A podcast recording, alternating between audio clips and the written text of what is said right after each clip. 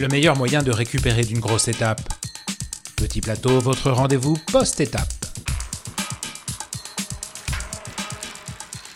Salut à toutes et à tous et bienvenue pour ce sixième petit plateau de cette 108e édition du euh, Tour de France et aujourd'hui donc sixième étape de ce Tour de France.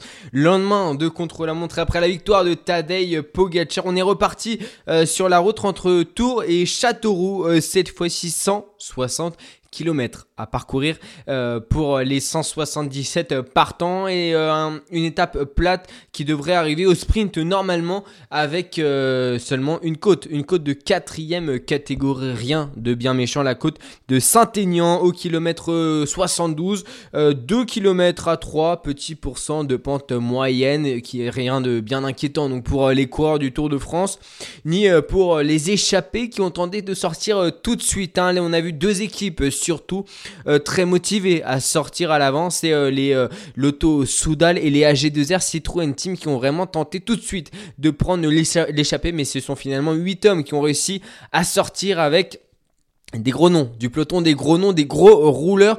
Tom Skunch pour la Trek Segafredo, Nils Polit pour l'équipe Bora Hansgrohe, Casper Asgreen pour la Deceuninck Quickstep, Quickstep euh, George Zimmerman pour euh, l'équipe Intermarché ou Anti-Gobert, Thomas De Rennes donc pour les Lotto euh, Soudal, Soren Krak Andersen pour les DSM, Jonas Rickert pour euh, les Alpecin Phoenix. Et puis du côté d'AG2R, on a réussi à mettre tout de même Greg Van Avermaet à l'avant, mais au bout de seulement 20 petits euh, kilomètres, cette échappée est reprise. Euh, voilà, donc plus d'échappée, mais un homme essaye de la relancer, c'est ce dernier, le Belge Greg Van Avermaet, qui relance cette échappée et qui fait un bon petit 5 km à l'avant, tout seul avant d'être repris quelques minutes plus tard donc par le l'allemand de l'équipe Lotto Soudal donc vraiment déterminé à aller à l'avant de la course hein. L'allemand donc Roger Kluge, lui euh, qui normalement est aux côtés de Caleb Ewan sur le Tour de France et sur les courses à étapes.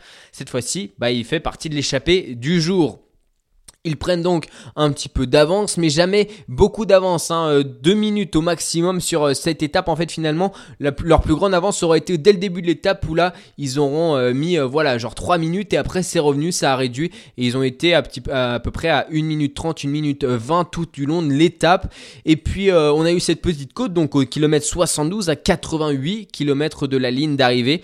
Cette côte de Saint-Aignan, 2,1 km à 3% de pente moyenne qui a été passée au sommet par euh, Greg Van Avermaet. Seulement un petit point très anecdotique, hein. encore en ce début de Tour de France. On rappelle que le euh, maillot à poids, c'est ID Scaling à ce moment-là avec 5 euh, points au classement du meilleur grimpeur. Et puis quelques kilomètres plus loin, à 56 km de la ligne d'arrivée, il y avait le sprint intermédiaire. Sprint intermédiaire qui a été euh, donc remporté aussi par Greg Van Avermaet. Greg Van Avermaet qui a fait donc le plein euh, de points sur euh, cette étape pour les AG2R Citroën et et puis au, sprint intermédiaire donc Greg Van Avermaet est passé en tête mais ça s'est bataillé derrière avec Sonny Colbrelli qui est passé en première position pour le peloton qui a récupéré 15 points devant Michael Morkov pour la De Jasper Philipsen pour les Alpecin. Michael Matthews, sixième de ce sprint, Mark Cavendish septième et Peter Sagan ne récupère que 8 points malheureusement pour lui encore une fois. C'est compliqué ce début de tour pour Peter Sagan, lui qui a remporté euh, le maillot cyclamen sur le Giro. Là, il, il pioche un petit peu. On verra sur les prochaines étapes si ça va mieux euh, pour lui. En tout cas, Greg Van Avermaet et euh, euh, l'allemand de la Lotto Soudal, Roger Kluge, sont à l'avant. Ils vont se faire reprendre à 4 km de la ligne d'arrivée. 4 km de la ligne d'arrivée. Les trains sont en place et on va bien sûr chercher la victoire d'étape du côté de Koenig et du côté des Alpecin et chacun lance son sprint de son côté. Mais Mark Cavendish à 200 mètres de la ligne vient récupérer la, la roue de Jasper Philipsen et Tim Merlier qui est devant lance euh, ces euh, deux hommes, euh, Jasper Philipsen et Mark Cavendish.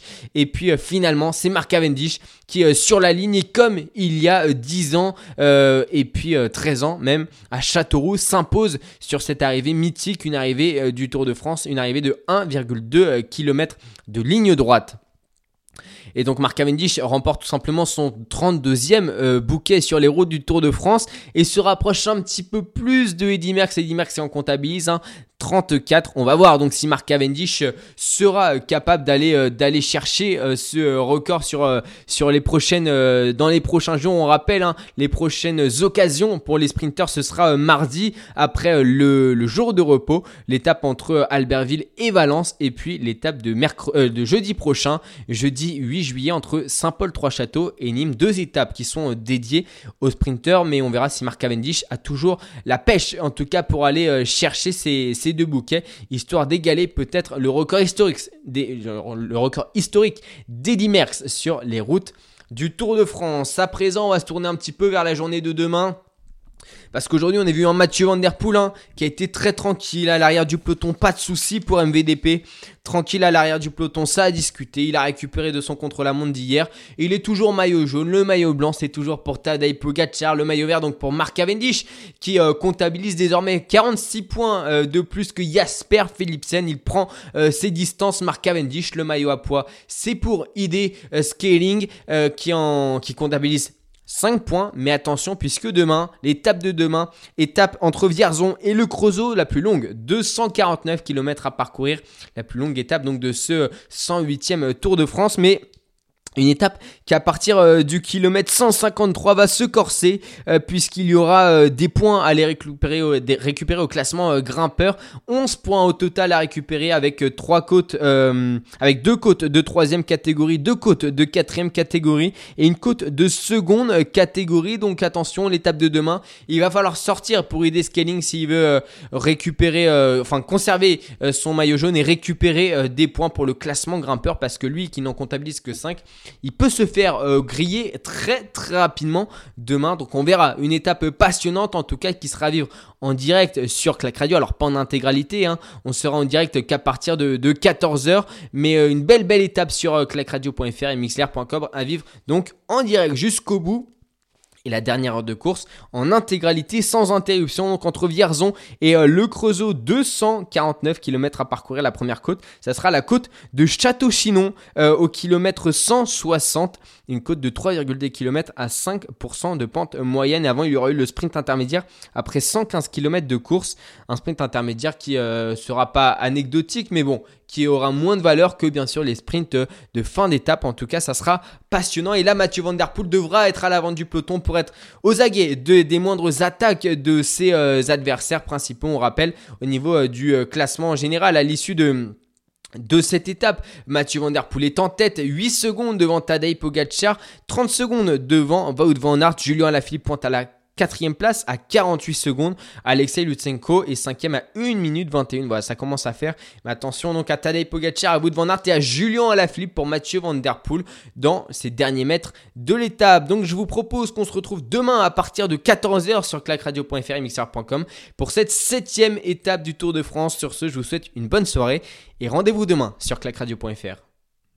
Clac, clac, Bagneux sur écoute. Retrouvez toutes nos émissions sur clacradio.fr.